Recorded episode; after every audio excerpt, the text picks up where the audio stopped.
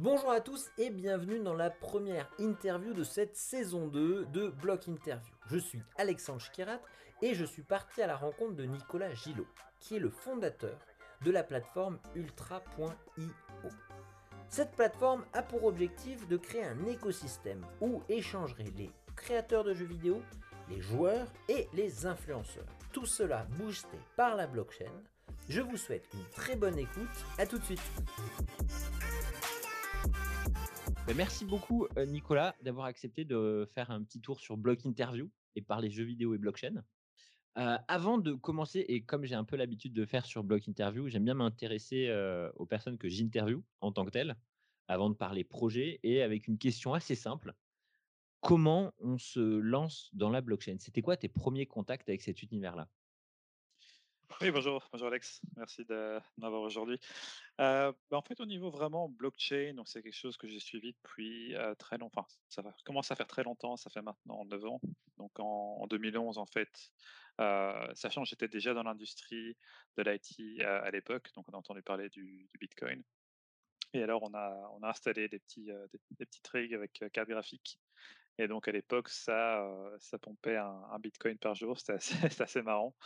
Euh, donc à l'époque justement où je, où je minais euh, Bitcoin, j'avais aussi une entreprise donc dans l'IT ici en Belgique. Et, et, alors cette entreprise en fait donnait donc du, conseil et donc créait également un système de référencement pour les entreprises B2B. Okay. C'était vraiment tout départ. Mais avant ça, j'avais vraiment une grosse expérience jeux vidéo dans gamer. Ouais. Euh, donc on a fait, voilà, on a, joué à Counter Strike, Age of Empire, enfin tout un tas de, de gros jeux qu'on a qu'on a bien poncé.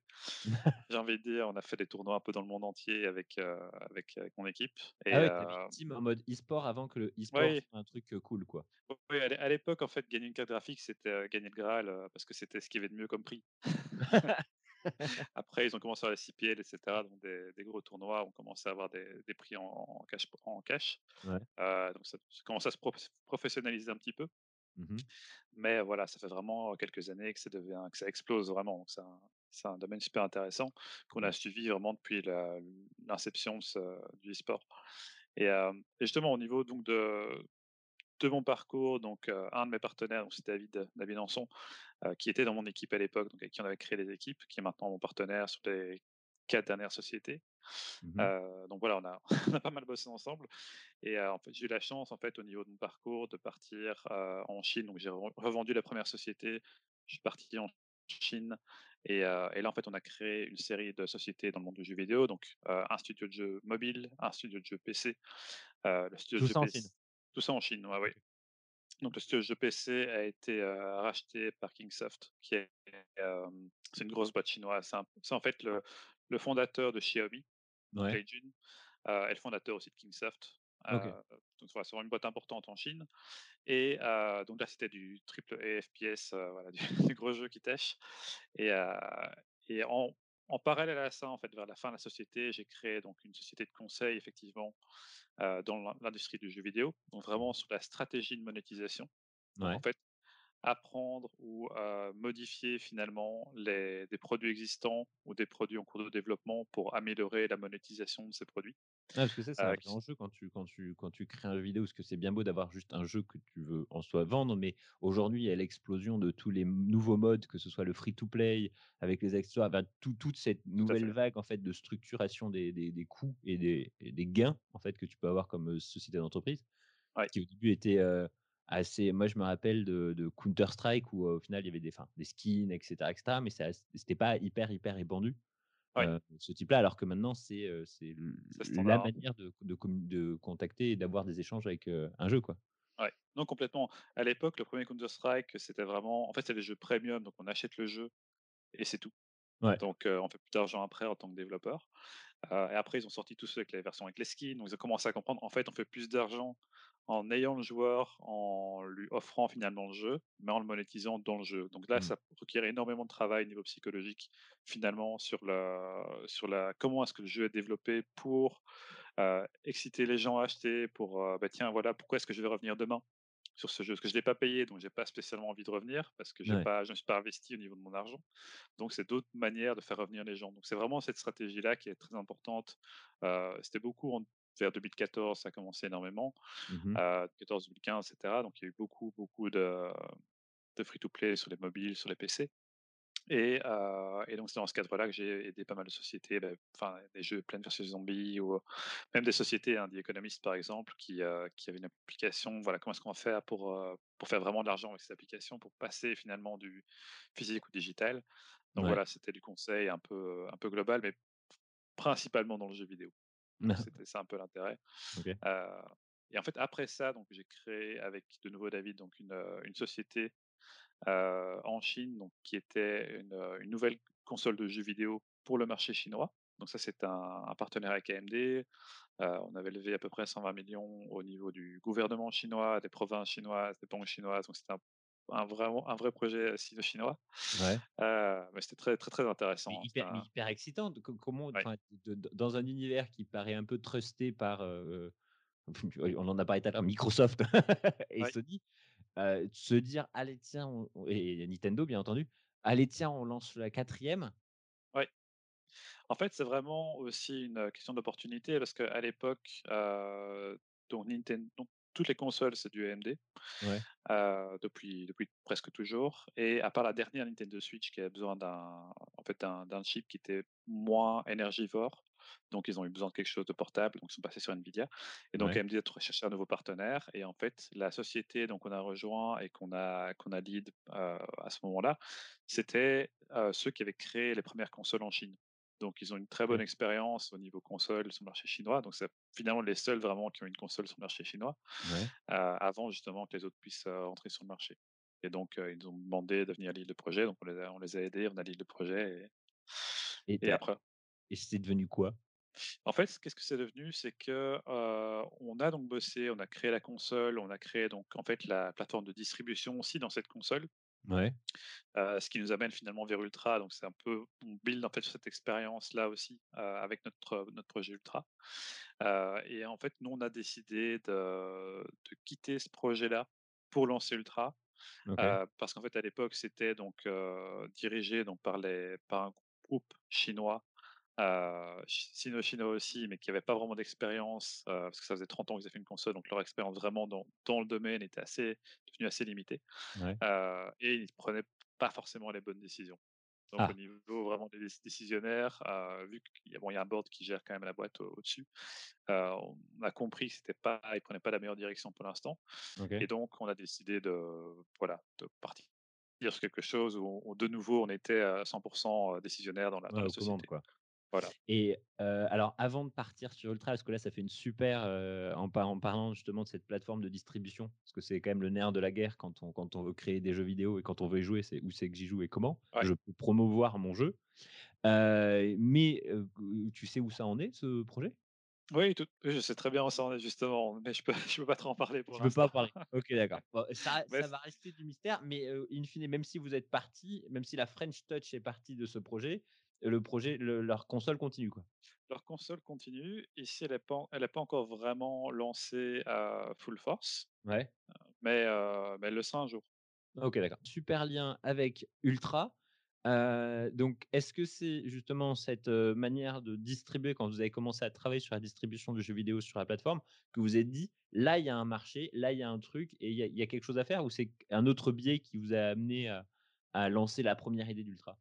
En fait, finalement, c'est un peu toutes toutes les expériences passées, heu, Ouais. à savoir en tant que gamer, on connaît tous les pain points, heu, au niveau vraiment plateforme, donc on Mmh. et aussi surtout au niveau des applications, donc il y a on va on va aller sur Twitch, on va aller, heu, faire un tournoi sur, sur Battlefy, on va aller, on va avoir besoin de Discord pour communiquer, on va avoir besoin d'un forum pour aller voir ce qui se passe, on va avoir besoin d'une application pour voir dans World of Warcraft, où est le la quête, heu, 148, enfin voilà. En fait, Mmh l'expérience heu utilisateur pour un joueur, c'est éclectique, on va appeler ça comme ça.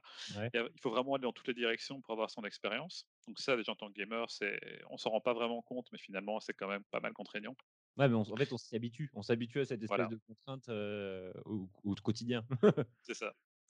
Donc ça, c'est vraiment la partie au niveau au niveau gamer. Aussi, au niveau du temps qu'on passe sur un jeu, heu, finalement, une fois qu'on a arrêté le jeu, bah, on s'est bien amusé, Mmh. mais c'est tout. Euh, Mmh. or, maintenant, les gens, quand ils passent du temps sur quelque chose, ils aiment bien créer de la valeur aussi. Et donc, ça, ça fait partie aussi des philosophies qu'on a avec Ultra. Euh, en tant que développeur, euh, donc, nous, on a eu l'expérience de publier nos jeux sur Steam. Donc, on sait ce que c'est et on sait qu'on ne voudrait plus jamais ça. Alors, est-ce que ça, c'est une question tiens, petite question, de de de de de noob, hein, là-dessus. Moi, j'ai découvert il y a pas longtemps, heu, qu'en fait, heu, un peu comme Deliveroo, Steam prenait 30% C'est ça. Ce qui est ce qui me paraît, absolument énorme. Après, j'imagine que c'est leur mode de fonctionnement, hein, puisque ça fonctionne, parce qu'il y a des gens qui le font. Mais est-ce que c'est uniquement une question monétaire ou c'est aussi une question d'architecture, de Steam en tant que développeur pour pouvoir publier? Est-ce qu'il y a une question technique ou c'est uniquement une question, des 30 Bah, en fait, il y a, il y a tout un tas de raisons pour, pour le développeur. Donc, principalement, les 30%, c'est un gros frein évidemment pour n'importe qui. Mmh. Maintenant, si, par exemple, avec Ultra, on a 15%, donc forcément, ça donne 21% de plus de revenus à, à- aux développeurs. Ouais. Euh, mais finalement, le plus gros problème, c'est aussi qu'ils ont 300 jeux qui sont release par, euh, par mois. Mmh Ce qui veut dire que c'est très compliqué, après avoir dépensé plein d'argent dans son jeu, que les joueurs voient et puissent finalement profiter du jeu. Ouais, Donc en fait, payer découvrir. 30% pour uniquement avoir, heu, être dans une liste et être, heu, presque introuvable, heu, c'est pas génial. Donc ça ça n'a plus vraiment de valeur ajoutée. Ça a beaucoup de valeur ajoutée au départ de Steam, plus Ouais. maintenant. Parce qu'il y en a trop, en fait, du coup? parce qu'il y en a trop, heu, parce qu'en fait les les outils sont sont grandement améliorés pour créer des jeux, ce qui veut dire que c'est plus facile finalement de créer des jeux, donc il y en a beaucoup plus. Ouais, Heu et Steam n'a pas beaucoup évolué non plus au niveau de sa plateforme, donc il n'y a pas vraiment de façon simple de retrouver les jeux qu'on a envie de jouer. Heu, donc c'est encore un autre problème aussi qui est, qui est assez conséquent. Et puis finalement les utilisateurs sont des utilisateurs qui appartiennent à Steam. Ce qui veut dire qu'en tant que dé en tant que développeur, bah, voilà, si on veut finalement monétiser ces utilisateurs sur d'autres manières, c'est très compliqué. Donc nous, en fait, on amène aussi des solutions, à toute cette partie-là. Mmh mh. Heu et aussi donc, tout ce qui est marque, toutes les toutes les grandes marques aussi, on va dire Red Bull ou des gens qui font de la publicité dans dans le jeu vidéo, n'ont pas non plus d'interaction avec, avec cet univers-là. Ils doivent passer par tous des canaux différents, par des influenceurs pour arriver finalement à toucher les les joueurs. OK, Donc ouais, ça fait un paquet c'est la sphère, disons la sphère communication. Donc tu as la Ouais, sphère joueur, sphère, heu, comme on dit, heu, développeur, donc ceux qui ouais, créent les créateurs. Donc il y a quand je dis développeur, c'est développeur, artiste et cetera et cetera, parce que c'est quand même un un package un peu important pour faire un jeu vidéo. Et à côté, tu as la sphère influence, de que ce soit la communication, la place des marques et les influenceurs, quoi. tout à fait, OK.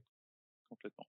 Donc ça, c'est vraiment ça un peu qui nous est on s'est dit: ben voilà, tiens, avec, il y a vraiment quelque chose à faire ici qui puisse finalement résoudre tous ces problèmes en une fois et la Mmh technologie blockchain finalement permet, de résoudre tout un tas de ces problèmes sans vraiment, que l'utilisateur s'en rende compte. Parce que fon fondamentalement la blockchain, c'est compliqué, c'est comme n'importe quelle technologie. C'est comme si on disait à quelqu'un: «Voilà, utilise du SQL pour ta base de données». Heu, la plupart des gens vont pas comprendre de quoi est-ce qu'on parle. Mmh C'est pareil avec la blockchain. Heu et en fait ici avec notre, heu, tout ce qu'on a développé au sein d'Ultra, on a simplifié énormément la façon dont c'est utilisé par les utilisateurs, les joueurs et par les développeurs. Donc ils ont pas besoin de connaissances blockchain pour pouvoir utiliser Ultra.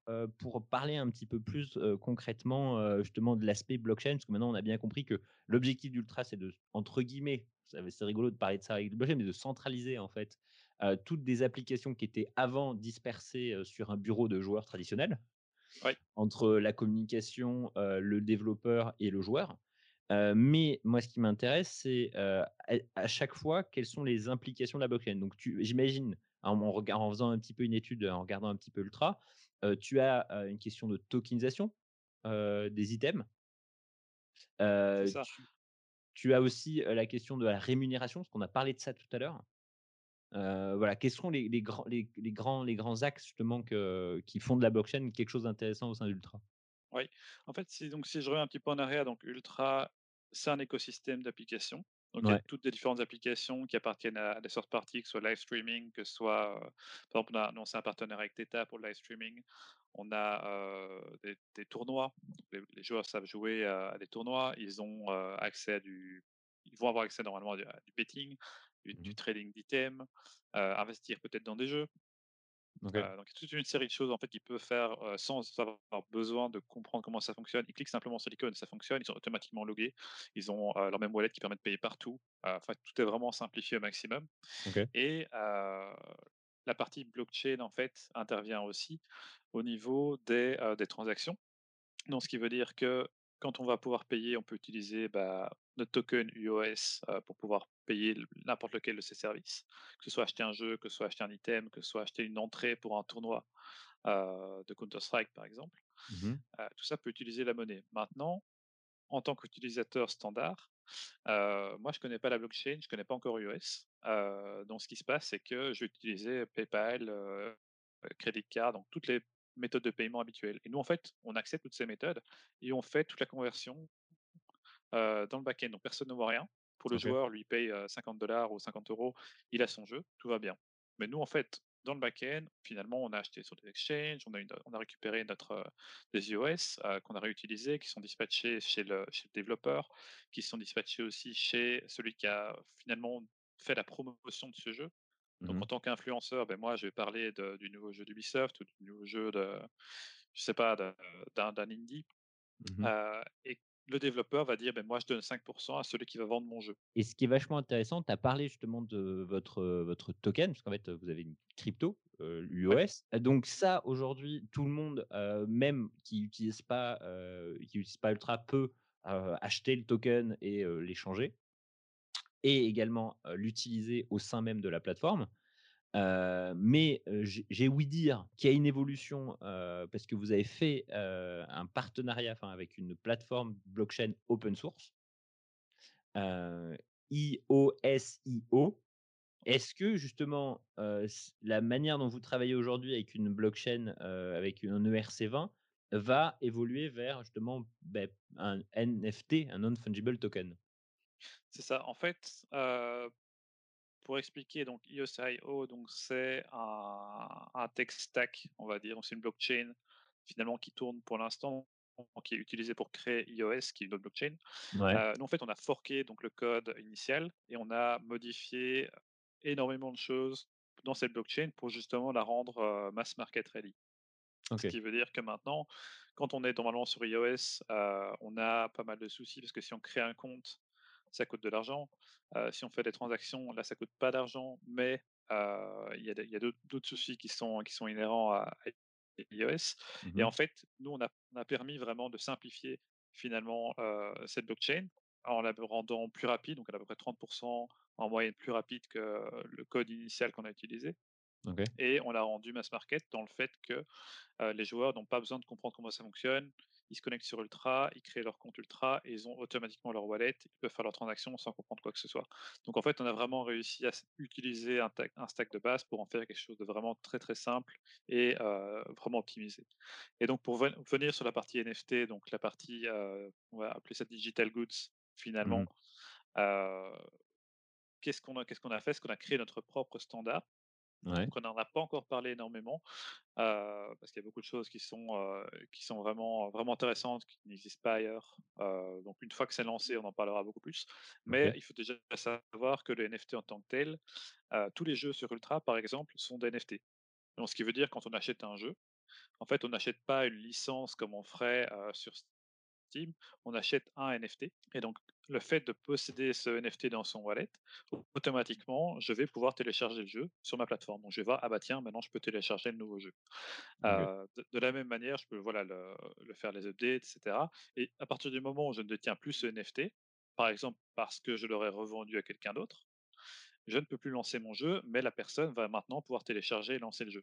Donc en fait, on a créé aussi un marché, heu, de seconde main finalement pour les les jeux vidéo où en tant que joueur, on bénéficie forcément de de la vente du jeu, mais en tant que développeur aussi, on peut dire: «Moi j'accepte que mon jeu soit revendu heu, autant de mois après le lancement du jeu et je veux récupérer 20 ou 30% et je veux que ce soit minimum 10 le le prix du jeu. Donc en fait, le développeur peut lui créer son marché secondaire qui permet donc en tant que joueur forcément donc de une fois qu'on a terminé de jouer, ben, on peut récupérer de l'argent en revendant son jeu. Mmh Heu, mais pour le développeur, de lui récupérer de l'argent aussi à chaque transaction par la suite. Donc, ce qui veut dire qu'ils ont un intérêt finalement à offrir le marché seconde main. Heu, quand justement tu vas vendre ce NF donc ce jeu qui est du coup un NFT, est-ce que la personne acquiert, du coup là où tu en étais dans le jeu? Imaginons que c'est un RPG, prenons l'exemple d'un Ouais. RPG ouais, ouais. Est-ce qu'il acquiert automatiquement, je sais pas moi, les équipements, ton personnage, ton avancée ou ou ça c'est décorrélé? Genre il achète juste in fine, l'accès au jeu? En fait, c'est mieux que ça. Donc, en fait, on a un SDK, donc un Software De Development Kit, donc ce qui permet à des développeurs d'utiliser donc no notre blockchain, d'utiliser, tous les systèmes jeux vidéo finalement, qui est qui est la parité avec Steam. Donc, on est les seuls en fait, à avoir cette parité avec Steam, ce qui veut dire que c'est très simple pour un développeur qui utilise, heu, les leaderboards, qui utilise donc le classement, qui va utiliser le le matchmaking, qui va utiliser, heu, le lobby making, donc toutes toutes des choses vraiment qui ont été créées pour le développeur. Mmh Vu qu'on a la compatibilité avec Steam, on peut facilement porter son jeu de Steam vers Ultra. OK. Et donc, en fait, à ce niveau-là, le développeur peut aussi se dire, bah tiens, euh, sur World of Warcraft, moi, je vais dé- décider que les joueurs puissent, euh, peuvent to- tokeniser finalement euh, la progression. Donc, tu pourrais par exemple te dire, moi, euh, je tokenise mon héros avec Mmh tout ce qui est dans son inventaire et je revends uniquement ce token. Donc, vu que je n'ai plus ce token, donc ça devient un NFT. Ouais, Ce NFT, je peux le revendre sur une place, sur une place, sur une, euh, une marketplace. OK. Et donc, moi, je vais pouvoir générer de l'argent finalement avec ce que j'ai créé dans le jeu. Mais je pourrais aussi dire, je revends mon, je revends mon, mon jeu et je revends le compte complet avec. Ouais, c'est vraiment en fait au niveau du développeur. Lui va décider comment est-ce qu'il veut gérer finalement euh, cette partie NFT ouais. qui est euh, qui fonctionne avec Ultra directement. Donc depuis le SDK, il sait le gérer. Et chaque fois qu'en fait on crée un NFT, euh, ça coûte une fraction finalement de, du OS. Donc en Mmh fait, la personne finalement qui reçoit ce NFT reçoit aussi un peu de valeur parce qu'on peut détruire son NFT pour récupérer les US qu'il y a dedans. Donc un, OK. un token qui a énormément de valeur peut aussi avoir beaucoup plus d'US et, euh, et donc ah, voilà, tout un, Donc donc en fait donc en fait, un truc que je comprends, c'est que alors tu vas me dire, peut-être que je je je j'ai mal compris, mais du coup, heu, lorsque, heu, la blockchain que du coup la blockchain, appelons-la la blockchain ultra, va être lancée, est-ce que la la le le token, US qui est aujourd'hui sur le marché existera toujours et ces 2 et ces 2 ces 2 choses-là vont cohabiter ou il y aura plus de ERC20 du tout et il y aura tout sera géré dans cette même, blockchain ultra? C'est ça. En fait, au départ, euh, ce sera donc ils vont vivre tous les deux en même temps. Donc il y aura un Ouais, token ERC20, il y aura le token Ultra qui va tourner sur la blockchain Ultra. ouais. Et on- probablement qu'on laissera le ERC20 ou- ouvert pour justement avoir des interactions avec le reste de l'univers vraiment purement Ethereum. Parce qu'il y a des, choses intéressantes qui sont développées là aussi. Donc on pourrait garder le ERC20 justement pour pouvoir permettre ces transactions. OK. Alors j'avais une ques une question qui m'est venue, en en lien avec l'interview que j'ai fait avec Nicolas. Alors je remercie, Nicolas d'Ubisoft qu'il nous a permis aussi, de nous rencontrer. C'est, toujours pour revenir sur ce token, là je parle aussi beaucoup en tant que joueur, mais, on avait parlé de cross gaming et de la possibilité, d'utiliser, quand quand tu tokenises un item dans un dans un jeu, la possibilité de l'utiliser dans d'autres jeux. On avait parlé notamment avec Assassin's Creed dans le sens où, je sais pas moi, imaginons que tu passes du temps avec un cheval, heu heu, et cetera, et cetera. Là, enfin, je grossis le trait, mais imaginons que ça, bah, en fait, ce cheval, tu vas pouvoir le réutiliser dans le prochain Assassin's Creed, dans un autre jeu Assassin's Creed ou même dans un jeu différent, mais vu que tu auras passé du temps in fine sur à développer, par exemple, une épée, à développer un item, heu, ce temps-là, il a une valeur parce qu'en fait, bah, tu as passé du temps en tant que joueur et il pourra être réutilisé dans un autre jeu. Alors, est-ce qu'il y a également ce cross game je sais pas si ce c'est l'expression, mais ce cross, cross quelque Oui, chose? En fait, c'est, en tant que f enfin, que en étant game développeur à la à la base, donc on a on a on a développé une série de jeux, une bonne série de jeux. Ouais, Heu, en fait, c'est un système, donc dans ton exemple d'Assassin's Creed qui passe de l'un à l'autre, heu, ça a pas mal de sens parce que forcément on a passé beaucoup de temps et heu, c'est le même développeur qui va se dire: «Bah, tiens, voilà, pour récompenser ceux qui étaient dans l'Assassin's Creed précédent, de porter, une partie de leurs items vers le nouveau Assassin's Creed». Maintenant, la problématique, que tu vas avoir, c'est si tu fais ça entre différents jeux qui n'ont pas vraiment d'interaction, c'est assez compliqué d'avoir une évolution sur ton NFT, en se disant que ton NFT, beh, voilà, il a évolué, il est level 15 maintenant, disons, si tu as des levels sur ton NFT, ouais, à quoi ça va correspondre dans l'autre jeu? Comment est-ce que les un un game developer va balancer finalement le gameplay de son jeu en fonction d'un autre jeu? Donc, c'est par exemple très facile de passer de level 1 à 15 sur Assassin's Creed. Par contre, sur l'autre jeu, ça se trouve, il n'y a pas de niveau. 1 à 15, ça prend un an. Ouais. Il n'y a pas de niveau. Et donc, ce qui veut dire qu'en en jouant 5 minutes sur un jeu, on est niveau 15, on porte son, jeu, son NFT de l'autre côté et on défonce tout. donc, donc c'est un concept qui est intéressant, que j'ai très souvent entendu, euh, où j'adhère pas à 100% sur le fait que c'est quelque chose qui va être vraiment viable pour les game développeurs. Euh, je pense de, dans une même séquence, donc d'un même jeu, qui est une nouvelle, une, nouvelle version du jeu, ça a beaucoup de sens. Maintenant, c'est très compliqué. Voilà, mais c'est très compliqué à appliquer en dehors, entre cross, cross game. Finalement, c'est assez compliqué d'avoir quelque chose qui va qui va réellement en tant que gameplay fonctionner. Moi, je vois beaucoup plus en fait l'univers du NFT euh, se diriger vers euh, tout ce qui est service aux alentours en fait du jeu vidéo. Donc, par exemple, j'ai mon NFT. Mmh donc j'ai joué à un jeu, j'ai drop une super arme. cette super arme, donc, je peux l'utiliser dans une plateforme d'échange qui est finalement une autre application. Je peux la revendre. maintenant, cette, cette arme, je pourrais aussi très bien l'avoir comme, comme price pool pour un tournoi. Ah bah tiens, si, si moi je participe à ce tournoi-là, j'ai une chance de gagner cette arme. De la même manière, je pourrais sur, un, sur un stream, par exemple sur Theta, je pourrais finalement en tant que, streamer dire bah tiens, tous ceux qui regardent mon stream ici pendant, pendant une heure, ils ont une chance de gagner cette arme que justement j'ai. Donc en fait, c'est plus en fait ce NFT qui va tourner entre tout dans tout l'univers du jeu vidéo, mmh qui pour moi a beaucoup de sens. et c'est beaucoup, beaucoup notre vision aussi au niveau d'Ultra, forcément. Mmh c'est de se dire que le joueur, ben, maintenant, il passe du temps dans un jeu, mais il passe beaucoup de temps en dehors du jeu. On voit le temps passé sur le streaming maintenant d'école, chaque année, c'est de plus en, plus en plus important. Le e-sport prend une grosse part au niveau du streaming.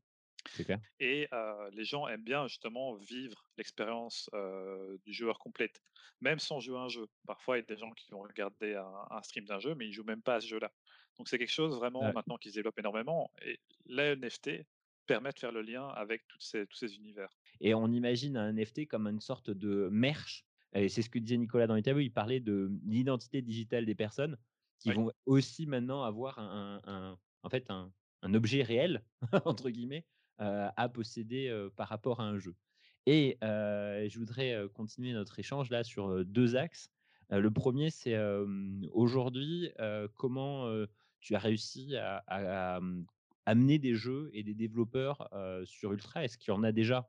Aujourd'hui, sans forcément me dire de nom, hein, parce que je pense qu'il y a des choses qui sont secrètes. Mais comment tu gères cette partie-là? Comment tu gères cette partie-là? en fait, au niveau de l'équipe, donc j'avais expliqué au départ, donc il y avait David et moi-même, donc qui sommes les, les co-CTO de la boîte. Après, on a donc notre CTO, donc directeur technique, qui est Mike Dunn, donc c'était l'ancien CTO de, Dell, de Time Warner, de Hearst. Donc il est voilà extrêmement connecté, il connaît, il connaît beaucoup de monde, il est, enfin, il est vraiment balèze. Mais alors, on a aussi notre CSO, Strategy Officer, qui est Edward Moalem, et lui, en fait, il est dans l'industrie aussi depuis, plus de 30 ans. Et il était directeur head chez Google Games et Apple Games. Donc, en fait, il a vraiment énormément de contacts. donc, pour nous, en fait, pour développer une plateforme, c'est important d'avoir du, content parce qu'il faut des joueurs d'un côté, mais il faut aussi avoir, faut pouvoir leur fournir finalement des jeux. Ouais. Donc, grâce justement à toutes ces connexions, on a déjà pu signer plus de 150 développeurs et publishers. Donc, en, en tant que jeu, ça fait plus de 2000 jeux ah, qui finalement sont disponibles.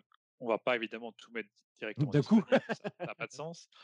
mais ça permet vraiment pour nous d'avoir de faire un très bon choix. Donc, quels sont les jeux qu'on veut avoir, à quel moment est-ce qu'on veut les, les, lancer sur la plateforme, quelles interactions est-ce qu'on crée finalement avec ces jeux? Parce qu'on peut avoir un jeu où on se dit, ben nous, on va créer un gros tournoi autour de ce jeu.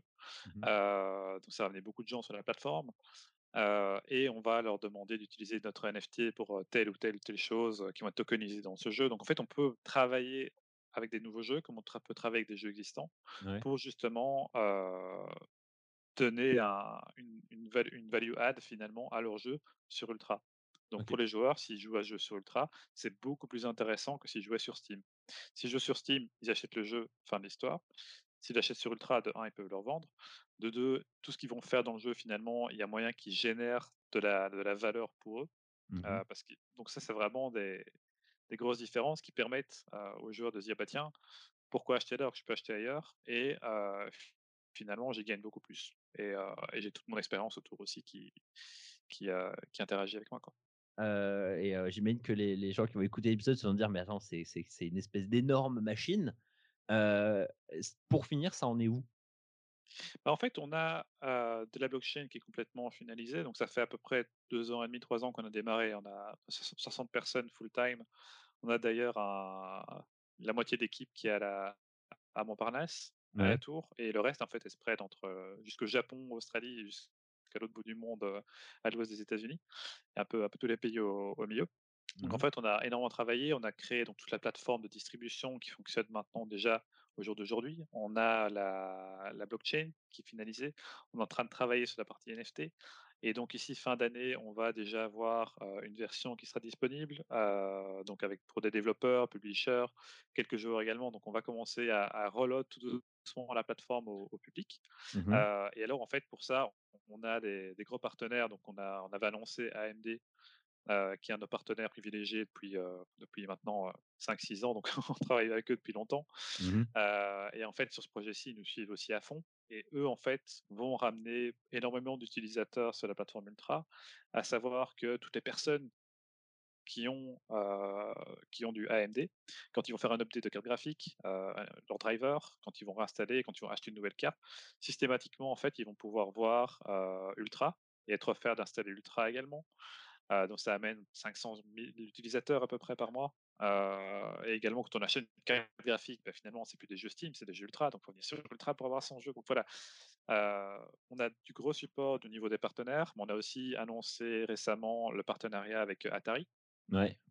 Ce qui veut dire que toutes les personnes qui ont une Atari VCS, donc la nouvelle console d'Atari qui va sortir, ils auront accès à Ultra dans la console. Donc, ce qui veut dire tout cool. l'univers ultra, les jeux ultra, que ce soit le live streaming avec Theta, que ce soit la plateforme de tournoi, que ce soit investir dans des jeux, que ce soit le trading des items. Donc, en fait, tout ça est directement faisable dans une console de jeu, simplement en intégrant Ultra. Donc, ça, ça donne un petit peu une idée de, de la manière dont on peut s'étendre au niveau de la plateforme, pas uniquement sur PC, mais sur console. Et alors, on travaille avec des, des, gros partenaires, donc on n'a pas encore annoncé par contre pour la, Chine, mmh euh, qui ont 75 millions d'utilisateurs, qui sont vraiment des, gamers PC. Et eux, en fait, s'occupent d'opérer la plateforme en Chine. Donc c'est quelque chose qu'on fait pour euh, toutes les régions clés, comme la Chine, Japon, Corée, Asie du Sud-Est, Russie, où finalement, on décide pas de tout faire nous-mêmes. En fait, on opère la plateforme en, en, Europe, aux États-Unis. Et pour les raisons spécifiques, on prend des très gros partenaires qui ont énormément d'utilisateurs, qui eux finalement ont un intérêt à euh, euh, ultra dans leur région.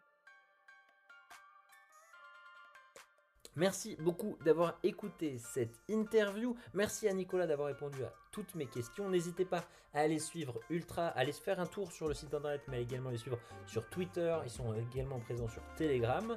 Euh, également à vous abonner à Block Interview sur votre plateforme préférée pour ne louper aucun épisode. Si vous utilisez Apple Podcast, n'hésitez pas à laisser un petit commentaire, une petite review. Ça fait toujours plaisir et ça permet de mettre en avant ce type de projet dans l'algorithme de Monsieur Apple. Je vous souhaite une très très bonne journée, très très bonne semaine. Rendez-vous au prochain podcast. Ciao